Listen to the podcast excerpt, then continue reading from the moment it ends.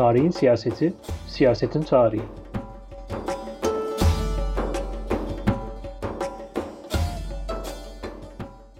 Altıncı bölüm. Modernleşme kimin hikayesi?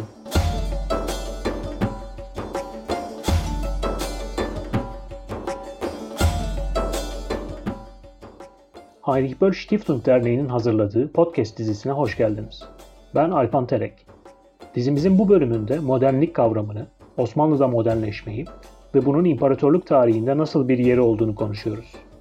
Konuğumuz Kaliforniya Üniversitesi Tarih Bölümünde çalışmalarına devam eden tarihçi Profesör Doktor Baki Tezcan. Hocam merhaba, hoş geldiniz. Hoş bulduk. Ee, bugün modernleşme sorunsalını aslında ele almak istiyoruz. Podcast dizimizin bu e, bölümünde modernleşme kimin hikayesi adıyla aslında biraz e, bu konuyu tartışmak istiyoruz. Son dönemde Türkiye'de çokça tartışıldı. E, modernleşme bizim hikayemiz mi, biz onun bir parçası mıyız, neresinde duruyoruz diye. Ben o yüzden bu konuyu size e, daha derinlemesine bir şekilde e, sormak ve tartışmak istiyorum. E, öncelikle ama belki kavramları daha temiz bir hale getirmek açısından modernleşme nedir ve Osmanlı modernleşmesinden bahsedebilir miyiz? Ne dersiniz? E, bu çok çetrefil bir soru. Soracağınız kişiye göre farklı cevaplar alacaksınız. Bir e, sosyologla konuşursanız bir şey duyacaksınız, bir tarih ile konuşursanız biraz farklı, bir siyaset bilimciyle konuşursanız biraz farklı. E, ayrıca her sahanın içinde de farklı farklı bakışlar var. Dolayısıyla modernleşme şudur diye çok net ve kesin bir tanım yapmak bence zor. Ama ben e, bir Osmanlı tarihçisi olarak bu konu üzerinde düşününce e, nasıl bir şey görüyorum? Bunu soruyorsan e, hani böyle mütevazı sizce nedir dersen o zaman şöyle anlatmaya çalışayım. Ben e, iki türlü e, düşünüyorum e, modern olmayı. E, bunların bir tanesi eşitlik düzleminde. Yani orta çağları eğer düşünecek olursak orta çağlarda e, en katı halini Güney Asya'da, e, Hindistan e, bölgesinde gördüğümüz kast sistemi e, dünyanın birçok coğrafyasında e, mevcuttu. E, birçok tarım tarıma dayalı üretim yapıp e, siyaseten e, bir tür krallık, bir tür saltanatla yönetilen birçok yerde e, siyaset anlayışı ve toplum anlayışı e, toplumun bazı katmanlara bölündüğü üzerine kuruluydu. E, bu katmanları dediğim gibi Güney Asya'da çok farklı e, ve daha katı bir örneğini görüyoruz bunun ama e, İran düşünce geleneğinde, e, Avrupa düşünce geleneğinde e, hemen hemen böyle Avrasya'yı Avrupa'dan e, Güneybatı Asya'ya kadar kapsayan bölgede bunun benzeri düşüncelere hep rastlıyoruz. Bu katmanları kabaca bir en yukarıda e, askerler yani e, siyasi gücü aslında ellerinde tutan fetihle bir toprağı ele geçirmiş kişileri düşünebiliriz. Onlarla beraber, onlarla ortak iktidara e, gene e, onlarla birlikte iktidarı paylaşan okumuşlar düşünebiliriz. E, bu değişik varyasyonlarını düşünebiliriz bunun. Bir kısmının da e, ne bileyim mabet çok daha eski zamanlarda mabetleri idare eden e, ululardır. E, İslam dünyasında ulemadır. E, Hristiyan dünyasında e, papazlardır. Ondan sonra aşağı geldiğimizde e, köylüler. Köylüler e, üretirler. E, ürettiklerinden de e, yönetici sınıf vergi alır. E, ve bu vergiyle yönetici sınıf geçinir. E, yönetici sınıfın yaptığı böyle üretken bir iş yoktur. Daha çok e, idare ederler ve okumuşları da e, bu idarenin düzgün olması için gerekli meşruiyeti sağlar. Bir de ayrıca e, ticaret erbabı ve esnaf var. Şimdi E, bu e, toplumsal anlayışın e, yürüyebilmesi için e, olan şeylerden bir tanesi bu katmanları katı olarak düşünmek. Yani geçişleri, yukarı geçişleri mümkün olduğunca e, az tutmak. Eğer köylü isen kardeşim sen köylüsün, köyde kalacaksın. Çünkü senin yaptığın ziraat üretimiyle biz yaşıyoruz. E, sen orada kal. E, eğer ticaret erbabı esnafsan senin çocukların gene ticaret erbabı ve esnaf olsun. E, eğer sen askeri sınıftansan o zaman senin çocukların askeri sınıfta kalmaya devam edebilir vesaire. Bu şekilde bir anlayıştan daha farklı bir köyde doğmuş birisinin bir şehre geçerek ondan sonra ticaretle uğraşarak ondan sonra sermaye yapıp e, kendisine e, zengin sınıfta yer bulması ve belki de o iktisadi sınıfta yer bulduktan sonra e, o iktisadi gücünü siyasi bir e, siyasi bir iktidara tahvil edebilmesi. İşte orada orada modernliği görüyoruz. Yani aşağıdan yukarı doğru bir hareketlilikle aşağıdaki insanlara da yukarı çıkma olanağının verilmesi e, bir tür toplumsal eşitliğe doğru e, hareket edilmesi. Ya benim benim e, toplumsal ve iktisadi açıdan modernlikten anladığım katı bölümlere ayrılmış bir toplumsal düzenden daha herkesin her tarafa geçebileceği, e, hareketliliğin arttığı, tabii bunu şehirleşmeyle e, artan bir hareketlilik ve e, zaman içinde yavaş yavaş gelişen bir hareketlilik. Böyle bir düzen benim için e, modernlik, böyle bir şey ifade ediyor. Ama e, modernliğin tek anlamı bu eşitlik anlamındaki bu anlattığım hikaye değil tabii ki. Bir de modernliğin e, yeniliğin kerameti kendinden menkul iyi bir şey olduğuna dair bir inanç. E, yeniliği bu şekilde görmenin de bir tür modernlik olduğunu düşünebiliriz. Yani modernliği iki ayrı anlamla anlamlandırabiliriz. Bir tarafta iktisadi ve sosyal açıdan eşitlik. Bir tarafta da e, kültürel açıdan e, yeni olan her zaman daha iyidir. E, yeni olan eski olanın ilerisindedir ve yeni olanın kerameti kendinden menkuldür. Biz bunu bu şekilde kabul ederiz. Her zaman daha iyidir. Yani bir de bu, bu anlamda bir kültürel e, modernlik söz konusu diyebilirim. Bu iki ayrı modernlik arasında kendi aralarında da bir ilişki var aslında. Çünkü e, bazen yeni sınıflar, üst sınıflara çıkmış, üst yukarıya çıkmış bazı e, toplumsal kesimler kendileri yukarıya yeni çıktığı için yeni şeyleri de beraberlerinde getiriyorlar ve böylece toplumsal ve iktisadi modernlikle kültürel modernlik aynı zamanda birbirini bulabiliyor. Ama her zaman da öyle olmuyor. Bazen de yukarıya yeni çıkmış e, bir toplumsal kesim aslında kültürel olarak daha geleneksel diyeceğimiz şeylerle birlikte çıkıyor. Bu belki onları kültürel anlamda bazı kesimlerin modernitesinden uzak tutsa da bu onların modern olmadığı anlamına bence gelmiyor. Çünkü onlar e, bir anlamda gene toplumsal eşitlik idealiyle e, yaşayan insanlar kendilerini yukarı getirmişler. Biraz çetrefil bir şey anlattım. O yüzden podcast'ı özellikle dinlemekten anlamayanlar için çok kısaca tekrar edeceğim. Modernliği iki şekilde düşünürüz dedim. Bir tanesi toplumsal ve iktisadi açıdan modernlik ki orada eşitliktir esas olan. Bir tanesi de kültürel açıdan modernlik ki orada yeniliktir esas alan. Böyle düşünebiliriz. Şimdi Osmanlı modernleşmesi diye bir şey mümkün mü sorusuna buradan bu e, modernite anlamlarını esas alarak girersek o zaman elbette ki mümkündür e, Osmanlı'nın zaten 16. yüzyıldan itibaren bir erken modern toplum olduğuna dair şeyler yazdım. Bunların bir kısmı sadece İngilizce'de çıktı, bir kısmı Türkçe'de de çıktı.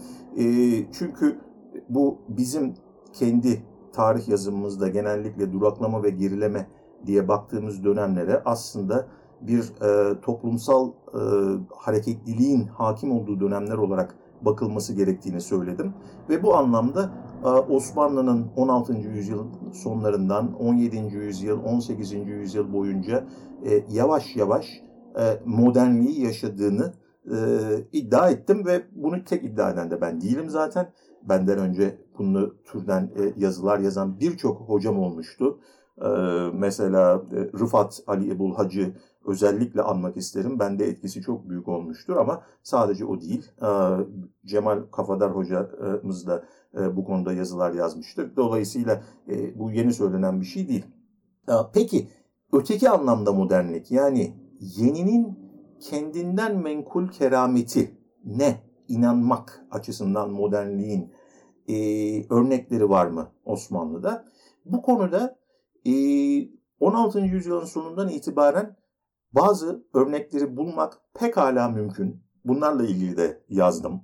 E, mesela Suudi diye bir e, fakih var e, ulemadan e, ve bu e, Suudi'nin yazdığı şeyde e, ne hadisi nev e, tarihi Hindi Garbi diye geçiyor. E, Amerika'nın e, İspanyollarca keşfedilmesi ve kolonizasyonu hakkında e, daha çok İtalyanca'ya çevrilmiş İspanyolca kaynakları kullanarak bunları ve nasıl tercüme ettiğini, nereden bulduğunu tam bilemiyoruz ama e, yazılmış bir eser.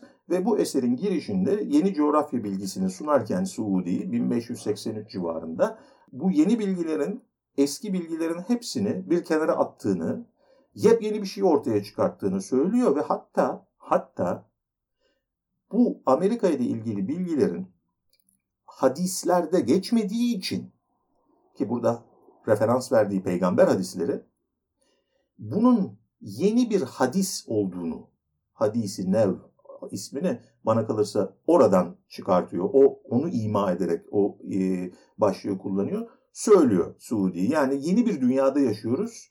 Bu yeni bilgiler bizim eski bilgilerimizi e, tümüyle alt üst etti. E, şimdi buraya ulaşarak İspanyolların yarattığı bu yeni dünya bilgisi üzerinden hareketle dünyamızı tekrar kurmamız gerekir diyor. Bu anlamda mesela Suudi 1583'te son derece modern bir insan bunu yazdığı noktada. Ya da daha sonra 18. yüzyıl başında e, örneklerini gördüğümüz başka eserler de var. E, mesela Latince'den e, çeviriler yapılıyor tıp alanında ve e, bunları yapanlardan biri um, açıkça söylüyor. Bizi de diyanet kaygısıyla bu tür konulara girilmiyor. Bizim Arapçayı bırakıp Latince öğrenmemiz lazım ve bununla ileri gitmemiz gerekiyor tıp alanında diyor ki bu da bir tür hani şu anda var olan yeninin eskinin ilerisinde eskiden daha iyi olduğunu iddia eden bir e, ifade ki bu da hani modernin kültürel anlamda e, var olduğunun çok bariz bir göstergesi. Buna benzer başka örneklerde bulabiliriz. Fakat fakat yeninin kültürel anlamda yeni olanın her zaman daha iyi olduğuna dair olan inanç bütün e, Osmanlı toplumunu kapsamış değildir ve e, toplumsal eşitlik anlamındaki modernliğe göre kültürel anlamda yeninin daha iyi olduğuna dair inancı ifade ettiği modernlik daha az, daha kısıtlı toplumsal kesimler arasında yayılmıştır. Yani o anlamda Osmanlı'nın modernleşmesi toplumsal ve iktisadi açıdan dünyanın geri kalanından hiç geri değildir. Aynı e, ve aynı şekilde ilerlemektedir. Aynı hızla gitmektedir. Fakat kültürelin kültürel açıdan yeni olanın her zaman daha iyi olduğuna dair inanç olarak anlayacaksak modernliği Osmanlı'nın modernleşmesi daha yavaştır. 16. yüzyılın başıyla 18. yüzyılın ortaları arasında. Ama 18. yüzyılın ortalarından itibaren o anlamda da modernlik giderek e, ilerler ve 19. yüzyılda daha da kuvvetlenir bu akım. Ama bu arada izleyicilerimize hatırlatmak isterim. E, izleyici dedim kusura bakma dinleyicilerimize hatırlatmak isterim. E, yeninin kendinden menkul kerameti illaki doğru bir şey de değil. Yani e, her zaman yeni olan, her zaman eski olandan daha iyidir inancının doğru bir inanç olduğunu iddia etmiyorum burada. Sadece modernliği tanımlamak açısından bundan bu şekilde söz ettim. Yoksa biliyoruz ki bazen e, e, yeni şeyler eski şeyleri e, aratıyor. Siz hocam bu durumda e, kendi açınızdan yaptığınız çalışmalarda modernliği hepimizin bildiğinin aksine çok daha geriye götürüyorsunuz. Yani 16. yüzyıla mesela birçok aslında benim gördüğüm 19. yüzyılda genelde modernliği başlatıyordu ama siz bunun kökenini o fikir üzerinden, yeni fikri üzerinden 16'da başladığını söylüyorsunuz bu durumda. E, ilk örnekleri kesinlikle 16. yüzyılın sonunda var. Bulabiliriz. Yeni olan daha iyidir. Bizim dünyamızı gelişme, geliştirmemiz lazım. Dünyanın daha çoğuna bakabilmemiz lazım. Eski bilgilerimizi bir e, elekten geçirmemiz lazım diye düşünenler var. Ama onların sesi hakim ses değil 16. yüzyılın sonlarında. Buna mukabil 19. yüzyıla geldiğimizde e, bu sesler hakim ses haline geliyor giderek. Dolayısıyla modernleşme tarihini yazacaksak başlangıcı kesinlikle 16. yüzyılın sonuna götürülmeli. Ama hızlandığı evre olarak 19. yüzyılı düşünebiliriz. Kültürel modernleşme anlamda. İktisadi ve sosyal modernleşme anlamında bana kalırsa hikayeyi 16. yüzyıldan başlatmak her açıdan makul. Çünkü toplumsal hareketlilik Osmanlı e, İmparatorluğu'nda 16. yüzyılda kesinlikle gözlemlenebiliyor. Peki Osmanlı modernleşmesinin yani bu kavramı kullanmamda bir sakınca var mı? Size bir kez daha sorayım ama bu eğer böyle bir şey varsa bunun kendine ait temel özellikleri için siz ne derdiniz hocam? Ee, bunu belki biraz tekrar etmiş olacağım ama e, zarar yok. E, toplumsal ve iktisadi anlamda bunun özelliği kendi lisanıyla konuşacak olursak ecnebinin askeriye dahil olmasıdır. Yani e, eski düzende, e, klasik Osmanlı düzeninde askeri sınıf kimlerden oluşuyordu? E, Fatih, Fatih Han yani toprakları fethetmiş. Dolayısıyla o fethe binaen e, o topraklardan tımar almış ve ondan sonra da bu tımarları her ne kadar tımar rejimi aslında babadan oğula geçirmese de pratikte birçok örnekleri görüldüğü üzere e, babadan oğula geçerek tımar tımarlı olan insanlar var. Bir kısmı bu. E, Fat, evladı Fatihan, e, çocuk, Fatihlerin çocukları, onların ellerinde olan bazı topraklar var. Ondan sonra bir başka e, Osmanlı idareci askeri sınıfının bir başka unsuru da e, bu özellikle 2. Mehmet döneminde hakimiyeti artan devşirme grubu ki e, e, daha çok Balkanlardan ama aynı zamanda bazı Anadolu vilayetlerinden de toplanan e, Hristiyan tebaanın çocuklarının e, Müslümanlaştırılmasıyla e, idareci sınıfa sokulması sonucu oluşan kesim. Askeri sınıf bunlardan oluşuyor. Ve e, bir kişinin e, babası askeri sınıftansa o kişi kendisine askeri sınıfta yer bulabiliyor. E, işte bu askeri derken bunu kastediyorum. Gerçi askeri sınıf tanımına ulema mensupları da giriyor. Ve ulema mensupları arasında da özellikle ulemada yüksek düzeye çıkmış e, kadı asker, sah müderrisi yani Fatih medreselerinde müderris olmuş e, olma seviyesine gelmiş olanların üstünden itibaren herkese neredeyse çocuklarına da direkt bir ulemaya giriş hakkı veriliyor. Dolayısıyla ulemada da bir babadan oğula geçiş var. Böyle bir e, aileden ulemaya girme gibi bir şey var ki bunun örnekleri eğer e, şeylere bakacak olursanız, kaynaklara bakacak olursanız çok bulursunuz. E, bunları, bütün bunlara askeri adını verirsek geri kalanlar askeriye dışarıdan gelenlere ne diyorlar? Ecnebi diyorlar. Bugün ecnebi bizim günümüz kullandığımız Türkçesinde yabancı anlamında. Ama burada askeri sınıfa mensup olanlar ecnebi derken aslında söyledikleri e, reaya kökenli. Yani halk, halktan olup da askeri sınıfa dahil olmayanlar, yönetilenler, yönetilenlerden e, gelen, yönetilen sınıftan çıkıp da yöneten sınıfa girenlere yöneten sınıf içinde olanlar ecnebi diyor, yabancı. E, işte burada belki de bir anlamda bir yabancılaşmadan söz edebiliriz. E, genellikle genellikle e, 19. yüzyıl Osmanlı elitinin halka yabancılaştığını söylerler. Oysa oysa pekala da bizim e, 16. yüzyılda e, Osmanlı idareci sınıfının halka çok yabancılaşmış olduğunu söyleyebiliyoruz. Çünkü adamlar bu lafı kendileri bizzat kullanıyor. Ecnebi'den kişi bize giremez diyor. Ecnebi girmemeli buraya diyor. Ecnebi dediği de reaya yani halk. Ee, ama ne oluyor? Ecnebi giriyor. Ecnebi e, yöneten sınıfın içine giriyor. E, mesela bir e, iltizam, bir vergi toplama şeyi alıyor. O onu kullanarak kendisine Sipahiyan bölüğünde bir yer buluyor. Ya da bir tanıdığı vasıtasıyla Yeniçeriler grubuna giriyor. Ya da büyük bir iltizam alıyor. O kadar iyi gösteriyor kendisini ticaret ve finans meselesinde ki gidiyor defterdar oluyor.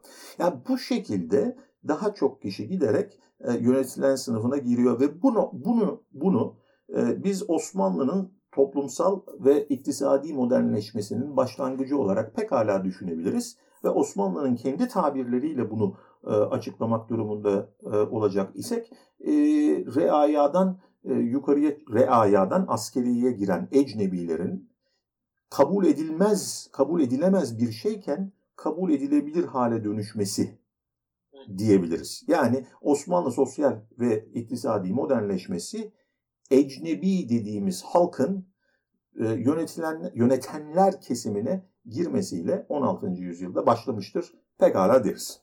Peki. Ben bu noktada 19. yüzyıla gelmek istiyorum biraz izninizle. Ee, 19. yüzyılda aslında birçok insanın bildiği tanzimat reformları, Osmanlı yenilikleri de var. Ee, yenilik e, hareketleri, siyasi hareketler özellikle. Ee, ve yapılan tabii bu doğrultuda bir takım siyasi önlemler de var gördüğümüz kadarıyla. Belki de imparatorluğu bir arada tutmak için. Ee, bugün aslında bu bir birçok insan tarafından Türkiye'de bir bu bizim hikayemiz değil. Bu bir e, neredeyse bu bir komplo e, olarak görülüyor. E, siz bu yaklaşıma karşı e, şu ne dersiniz? Yani 19. yüzyıl Osmanlı'sının yaptıkları e, buranın bir hikayesi değil mi? Ne dersiniz? Ben 19. yüzyılın da bizim hikayemiz olduğunu düşünüyorum. 18. yüzyılında, 17. yüzyılında sonuçta hepsini e, bizim bu topraklarda yaşayan e, atalarımız yapmışlar. E, yani e, böyle reddederek, geçmişi reddederek e, ileriye doğru gidebileceğimiz fikri bana çok yakın gelmiyor. E, hele böyle fikirlerin muhafazakar camiadan çıkması beni bayağı şaşırtıyor. Çünkü muhafazakarlığın esas e, anlamı hani geçmişle birlikte ileriye doğru gitmek. E, bu yani bir anlamda devrimci bir muhafazakarlık olsa gerek 19. yüzyılı yok saymak. E, çünkü e, muhafazakar camianın e, son derece saygı duyduğu isimlerin ya kendileri ya da o isimlerin ataları ya da o isimlerin çok saygı duyduğu isimler hepsi 19. yüzyıldaki modernleşmenin aktörleridir. Yani bu insanları e, yok sayamayız. Bu insanlar elbette ki bu hikayenin bir parçası. E, yani e, ne diyeceğiz şimdi mesela Cevdet Paşa. E, tarihi Cevdet'i yazdığı, e, Osmanlı hukukunun e, dönüşümünde çok önemli roller oynadığı, biz Cevdet Paşa'ya şey mi diyeceğiz, bizden değil mi diyeceğiz? E, ya da diyelim ki Abdülhamit. Abdülhamit yani ikinci Abdülhamit e, çok da seviliyor e, Türkiye'de bazı kesimler tarafından bu padişah. E, şimdi ikinci Abdülhamit kızına e, piyano dersleri aldırıyor e, ikinci Abdülhamit gece yatarken e, dedektif hikayeleri okutturuyor kendisine. E, şimdi ne diyeceğiz? İkinci Abdülhamit bizden değildi mi diyeceğiz e, piyano çaldığı için ya da ya da 5. Mehmet Reşat e, halife bütün İslam aleminin halifesi olarak tanınmış birisi. E, Bulgar çarı geldiği zaman şarap ikram ediyor onlara. Hem de şarap e, Yıldız Sarayı'nın e, mahzenlerinden çıkmış. Ne diyeceğiz? E, bu padişah bizim padişahımız değil mi diyeceğiz. E, ya da son halife, son halife Abdülmecid Efendi. Onun yaptığı tablolara bakalım. E, haremde Beethoven, haremde Goethe. E, ne diyeceğiz? Bunları yapan yabancı birisiydi. Bizim e, halifemiz değildi. Ama kimin halifesiydi o zaman? Yani Müslümanların halifesi değil ise kimin halifesi olacak? Dolayısıyla bana bu 19. yüzyılı bir şey olarak görmek, başkasının hikayesi olarak görmek ciddi toplumsal yaralara yol açar diye düşünüyorum şahsen. 19. yüzyıl pekala da bizim hikayemiz. Bunu tartışmaya e, bence gerek dahi yok. Çünkü e, biz oradan çıkmışız. Kendi geldiğimiz yeri eğer bilemezsek o zaman gideceğimiz yeri de bulmamız zor olur diye düşünüyorum. Bir de bir de bunun başka türlü nasıl kurgulanacağına baktığımızda e, ciddi problemler görüyorum. Yani 19. yüzyılı e, bir sapma olarak görsek, yani bizim bir aslımız olduğunu düşünsek, aslımızdan saptığımızı, o aslımız neresi? Yani e, böyle bir şu anda ışınlanarak 1800'lere geri dönüş yapsak kendimizi nerede bulacağız? Şöyle bir ortamda bulacağız. Ruslar e, giderek kuvvetleniyorlar. E, giderek e, askeri karşılaşmalarda Osmanlılara karşı daha kuvvetli çıkıyorlar ve e, giderek e, ilk defa bir toprak kaybı, ciddi bir e, Müslüman nüfusun da yaşadığı bir toprak kaybı yaşıyoruz. Kırım Hanlığı'nın kaybedilmesiyle 1774'te. E, şimdi Kırım Hanlığı'nın ilk önce bağımsızlığını ilan etmesi, sonradan kaybedilmesi. Şimdi oraya döndüğümüzü varsayalım. Ne yapacağız? Yani ondan sonra nereye gideceğiz oradan? E, sallanıp esasımıza böyle e, çok kendini salla, kendine dön desek birdenbire. Hani o noktada acaba e, ne, ne yapabilirdik? Elimizde ne tür bir e, başka seçenek vardı? Nereye gidebilirdik? Bunun anlatılması bu tartışmalar içinde çok hoş olabilir. Mesela bir İslam medeniyeti kavramından e, söz ediyorlar buna bir alternatif olarak. E, işte e, İbni Haldun diyorlar. E, ondan sonra Kınalızade diyorlar ki çok doğru. Gerçekten de Kınalızade'de İbn Haldun'da okunacak çok önemli şeyler vardır. Gerçekten de vardır. Ama biz İbn Haldun'a, Kınalızade'ye bakarsak siyasi olarak bir siyaset e, dünyası olarak bu az önce aktardığım e, katmanlara ayrılmış toplumdan başka bir şey görmüyoruz. Kınalızade, Kınalızade o kadar açık ki bu konuda. Yani Kınalızade'yi okuduğunuzda aslında şaşırıyorsunuz.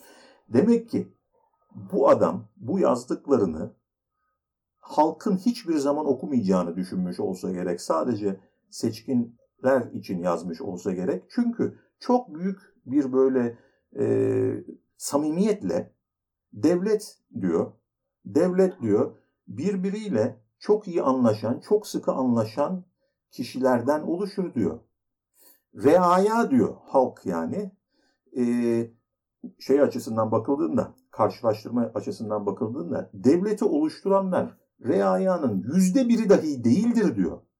Ama devleti oluşturanlar birbirleriyle çok iyi, çok sıkı oldukları için onlar e, reayanın üzerine tahakküm kurarlar diyor. Açıkça söylüyor. Yani devlet reayadan e, yaşamanın, onların vergisinden hareket etmenin bir yoludur ve bunun nedeni reaya çok dağınık olduğu için reayanın arasında böyle sıkı bir bağlantı, sıkı bir ilişki olmadığı için ama devleti oluşturan kesimler arasında çok sıkı bir e, ilişki olduğundan o sıkı ilişki onları reayanın yüzde biri olmalarına rağmen onlardan daha güçlü kılar ve reayaya tahakküm kurmalarını sağlar diyor. Şimdi buya mı geri dönelim? Geri dönmemiz gereken yer, bugün geri dönmemiz gereken yer, kendimize örnek olarak alacağımız İslam medeniyeti, e, devletin e, halkının üzerinden geçinen e, bir şey olarak görüldüğü bir toplumsal düzen mi diye sormak lazım. Ondan sonra mesela e, şeye bakalım, mukaddimeye geri dönelim, İbn Haldun'u okuyalım. İbn Haldun medeniyet kelimesini bizim kullandığımız medeniyet kelimesi anlamında kullanmıyor. Medeni dediğinde İbn Haldun aslında e, siyasi demek istiyor.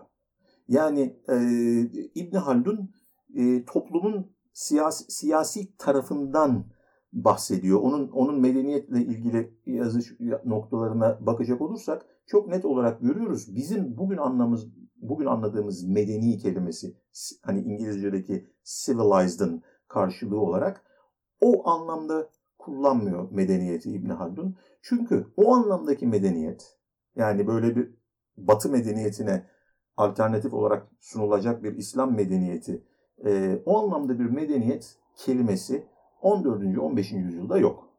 Bugün anlam, bugünkü anlamda kullandığımız medeniyet daha çok Avrupa'nın e, dünya üzerine tahakkümünü kurduğu dönemde Avrupa'nın kendi gücünü meşru kılmak için yarattığı bir kavram ve sonra biz o kavramı e, Türkçe'ye tercüme ederken medeniyeti doğru olarak karşılığını buluyoruz. Aslında olabilecek bir şey yeni kelime üretimi açısından. Fakat o 18. yüzyılın sonu 19. yüzyılda gerçekleşen bir hareket. Hatta o kadar ki e, Ahmet Cevdet İbn Haldun'u çevirdiğinde hala e, İbn Haldun'un anlamında kullandığını düşünüyorum ben. Ama neyse burada dinleyicilerimize çok detayla sıkmak istemiyorum. Söylemeye çalıştığım şey şu. E, eğer biz 19. yüzyılı es geçip geçmiş onun eskisine ondan önceki döneme dönecek olursak e, bulacağımız toplumsal anlayış sonuçta e, toplumun katmanlardan oluştuğu, her katmanın yerinde kalması gerektiği, hareket etmemesi gerektiği ve e, idareci sınıfın idare edilenler üzerinden e, yaşadığı bir düzen. Ben açıkçası Türkiye'nin böyle bir düzene geri dönmeyi hayal ettiğini hiç zannetmiyorum. E, aksine bu düzenden çıkmış olmanın e, sevinciyle daha da ileriye gitmeyi hayal ettiğini düşünüyorum. Peki bu noktada ben şunu sormak istiyorum hocam. E, eminim e, bütün bu gelişme mi diyelim artık ona ya da modernleşme çizgisinde e, İslam'ın ya da 19. Ee, yüzyılda yavaş yavaş oluşmaya başlayan belki de 19. yüzyılın sonunda yavaş yavaş e, filizlenmeye başlayan İslamcıların da bir rolü olmuştur diye düşünüyorum ama öyle midir? Siz ne dersiniz? Kesinlikle olmuştur. Ancak burada zannederim şu ayrımı tekrar hatırlatmam gerekecek. Programın başında yaptığım ayrım. Bir sosyal ve iktisadi açıdan modernleşme, bir de kültürel açıdan modernleşme var. İkisi biraz farklı şeyler. Sosyal iktisadi açıdan modernleşme toplumsal eşitliğe yönelik bir hareket. Kültürel açıdan modernleşme ise yeninin kendinden menkul bir kerameti olduğuna dair bir inanç. İşte bu kültürel anlamda modernleşme e, İslami kesim açısından her zaman böyle sarılarak kabul edilmiş bir şey değil. Ve olmak zorunda da değil. Yani bana kalırsa e, her yeni şeyde zaten sadece yeni olduğu için daha iyi olmak zorunda değil. Bence modernleşmeyi e, toplumsal ve iktisadi açıdan bir e, eşitlik ideali olarak düşünüp o ortak e, ideal üzerinden modernleşmeyi daha geniş bir tabana kabul edilip geniş bir tabanın sahipleneceği bir proje olarak gösterirsek o noktada daha ortak e, bir ideale dönüştürebiliriz. Yeninin her zaman eskiden daha iyi olduğu iddiası e, İslami kesimde zaman zaman ciddi anlamda sorgulanmıştır. Ama ama ama şunu da söyleyeyim. E, İslami kesim böyle bir şey değil, bir blok değil. Her İslami kesim dediğimiz şeyin içinde bulunan insanların arasında çok farklı düşünceler var. Bunların arasında kültürel anlamda modernliğin e, hem bir noktaya kadar sahip çıkanları var, daha çok sahip çıkanları var. E, ama ama zannederim daha böyle e, toplumun orta ve alt orta kesimlerinden destek bulan İslami e, düşünürler arasında e, gelenekle, geleneğe saygı duyarak e, modernleşmenin daha ağır bastığını düşünüyorum ki bu da anlaşılır bir şey. Neden derseniz e, modern öncesi dönemde ki buna 16. E, 17. yüzyılları da dahil edeceğim şu noktada. Çünkü o dönemde her ne kadar iktisadi ve sosyal açıdan bir modernleşmeden söz ediyor olabilsek de yeninin iktidarı konusunda 16. 17. yüzyılda bir netlik yok. Aksine e, yeninin her zaman kendinden menkul bir kerameti olduğunu düşünenler daha azınlıkta o zaman da. O noktalara o zamana kadar olan Orta Doğu, Kuzey Afrika bölgelerinde, Güney Asya'da çoğunluğu Müslüman olan toplumlarda bilginin nasıl e, üretildiğini düşünecek olursak e, geleneğe olan saygının neden bu kadar önemli olduğunu görürüz. Çünkü e, ta bu işte peygamberin e, vefatından sonra ortaya çıkan megazi, siyer literatüründeki e, başlayan, o literatürde ilk defa ortaya çıkan bir rivayetin birisi tarafından aktarıldığı noktada o kişinin onu nereden duyduğu, onun nereden duyduğu ve bu şekilde bir e, e, daha sonra hadis çalışmalarına, hadislerin, e, peygamber hadislerinin aktarılmasına da geçmiş olan isnad meselesi. Bundan duydu, o bundan duydu, o bundan duydu, o bundan duydu. Aynı şekilde bir şey, yeni bir şey öğrendiniz, bir kitap okudunuz orta çağlarda. Ben bu kitabı şununla okudum, o da bununla okumuştu, o da bununla okumuştu, o da bununla okumuştu. Ha o da yazarına gitmişti. Yani böyle bir ciddi bir kaygı var. Konuştuğunuz noktada sizinle söylediğiniz şeyin ilk çıktığı noktadaki kişi arasında direkt bir ilişki kurulma kaygısı ve bu ilişki yazınsal değil, sözel bir ilişki. Bu bundan, bu bundan, bu bundan, bu bundan duymuş gibi. Dolayısıyla gelenek bilgi üretiminin içinde çok önemli bir yere sahip çoğunluğu Müslüman olan toplumlarda. İşte böyle bir toplumun içinde yeninin kendinden menkul kerameti çok kolay hazmedilebilen bir şey değil. Ee, şunu da söyleyeyim, şunu da söyleyeyim. İslam geleneği çok zengin bir gelenek olduğu için bizim modern dediğimiz fikirleri çok eski zamanlarda aslında zikretmiş insanlar da var. Yani e, modern dediğimiz bazı şeylerin aslında orta çağda e, bir Arap bilgine tarafından söylenmiş olduğunu pek hala bulabiliyoruz. Dolayısıyla ben e, Müslüman kendisini kimlik olarak daha çok birincil anlamda Müslüman olarak ifade eden düşünürlerin arasında e, kültürel anlamda yeninin daha iyi olduğuna resmen inanmasa da pekala o yeniyi eskiden söylenmiş bir şeyle bağdaştırarak yeniden üreten birçok kesimin olduğuna inanıyorum. Mesela Mutazıla denen bir e, kelam grubu vardı. E, bu grup çok e, rasyonel bir e, düşünce grubuydu. 20. yüzyılda Mutazıla birdenbire itibar görmeye başladı. Çünkü e, rasyonel düşünce önem kazandı. Dolayısıyla insanlar hmm, bu bizim geleneğimizde de var diye söylüyorlar. E, do, söylemeye çalıştığım şey çok kısa tekrar özetlemem gerekirse vaktimiz bitecek. E, bence İslami kesim de iktisadi ve sosyal açıdan kesinlikle modernleşmenin aktif e, bir e, oyuncusudur. E, kültürel anlamda da İslami kesimde çok büyük değişiklikler yaşanmıştır. E, belki bu şekilde zikredilmez. Yani modernleşmeyi e, teyit edecek, takdir edecek şekilde zikredilmese de siz eğer araştıracak olursanız, bakacak olursanız ne yazdıklarına, neleri referans verdiklerine onların da e, aslında bu anlamda, kültürel anlamda daha yeni şeyleri çok da kabul ettiklerini ama kabul ettiklerini farklı şekillerde ifade ettiklerini zannederim göreceksiniz. Hı hı. Peki hocam benim son sorum size şu olacak. E, modernleşmenin ne zaman başladığıyla ilgili e, bir tartışma yaptık zaten. Peki modernleşmek kendi karşıtlarını da yaratıyor aslında. Yani modernlik karşıtlığı belki diyebiliriz ya da e, birçok modernlik var ama Osmanlı'daki modernliğin karşıtları diyelim en azından. E, benim sorum bu olacak. Buradaki modernlik karşıtlığı tam olarak sizce ne zaman başladı? İlk tepkiler ne zaman ve hangi toplumsal kesimler arasında daha etkili ol- olmuş olabilir? Ne dersiniz?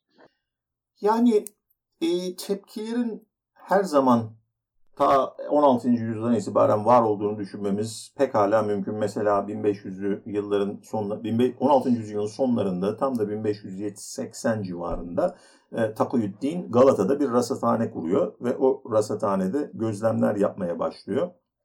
Ondan sonra e, bu şeyde Avrupa'da Brahe'nin kurduğu rasathaneyle hemen hemen aynı zamanda e, belki de belki de Takuyüddin'in yaptığı gözlemlerden e, dünyanın merkezinde olduğu bir e, güneş sistemin, dünya merkezli bir sistemden güneş merkezli bir sisteme geçişi belki de çıkartacak birisiydi. 1579-1580 senelerinde Takıyüddin böyle güzel bir rasathane kurmuştu ve eski rasatların sonuçlarını e, değiştireceğini söylüyordu ve bu nedenle de övgüler de alıyordu. Hatta bu nedenle sarayda yapılmış el yazmaları var. Bütün onun iş, yaptığı değişik e, aletlerin resimlerini vesaireleri şunları bunları sergiliyor.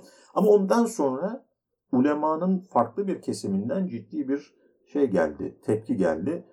Siz işte e, Tanrı'nın işlerine karışıyorsunuz, göklerin içine karışıyorsunuz, bu felaket getirir diye. Ondan sonra 3. Murad'a baskı yaptılar ve orası tane yıkıldı. Bu noktada bunu bir modernleşmeye tepki olarak görmek pekala mümkün. Ama benim e, kendi açımdan biz bunu sadece modernleşmeye tepki olarak görürsek zannederim diyaloğu kapatırız. Bence bir de şuna şöyle bakmak lazım. Ee, yeni bilgi o bilgiyi kontrol eden kişinin iktidarını güçlendirecektir. Dolayısıyla 3. Murad'ın siyasi iktidarına destek olacak bir projeydi Takıyüddin'in rasathanesi. Evet, bu nedenle de biz rasathaneye verilen tepkiyi sadece yeniliğe bir tepki değil, aynı zamanda siyasi erkin e, iktidarını e, daha güçlendirecek bir projeye verilmiş bir tepki olarak okursak o zaman belki e, değerler üzerinden kavga etmektense e, daha soğukkanlı analizler yapabiliriz. Yani söylemeye çalıştığım şey e, yeniliklere karşı hareketler her zaman olmuştur. Toplumsal iktisadi anlamda modernleşme yani daha bir toplumsal eşitliğe doğru hareketlenmeye karşı nasıl e, yöneten kesim yönetilenlere siz ecnebisiniz buraya giremezsiniz diyorsa ki bu bu da bir modernleşme karşıtlığıdır. Yerinizde kalın, orada durun, siz köylüsünüz, köylülüğünüzü bilin. Bu nasıl bir bence modernleşme karşıtlığıysa yeni bir bilgiye karşı gösterilen tepki de bir modernleşme karşıtlığı.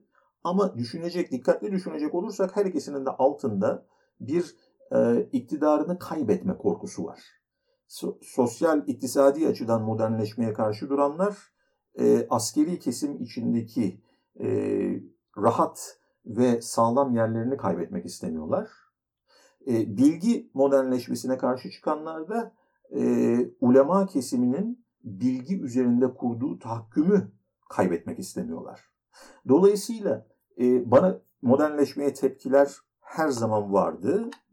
19. yüzyılda da çok oldu. Bize e, düşen şey bunları değerler üzerinden konuşmak, tartışmak yerine e, bu tepkilerin aslında hangi iktidar kavgalarının izdüşümü olduğunu düşünmek bize çok daha faydalı olur. Yani ben onu söyleyeceğim bu konuda. Hocam çok teşekkürler yayınımıza katıldığınız için. Estağfurullah ben teşekkür ederim. Evet, e, Heinrich Böll, Stiftung Derneği'nin hazırladığı Tarihin Siyaseti, Siyasetin Tarihi podcast dizisinin Modernleşme Kimin Hikayesi başlıklı 6. bölümünü dinlediniz. Konuğumuz tarihçi Profesör Doktor Baki Tezcan'dı. Kendisine biz bir kez daha teşekkür ederiz. E, hatırlatmış olalım, e, podcast dizimizin tüm bölümlerine Heinrich Böll Stiftung Derneği'nin web sayfasından ve sosyal medya hesaplarından da ulaşabilirsiniz. İyi günler.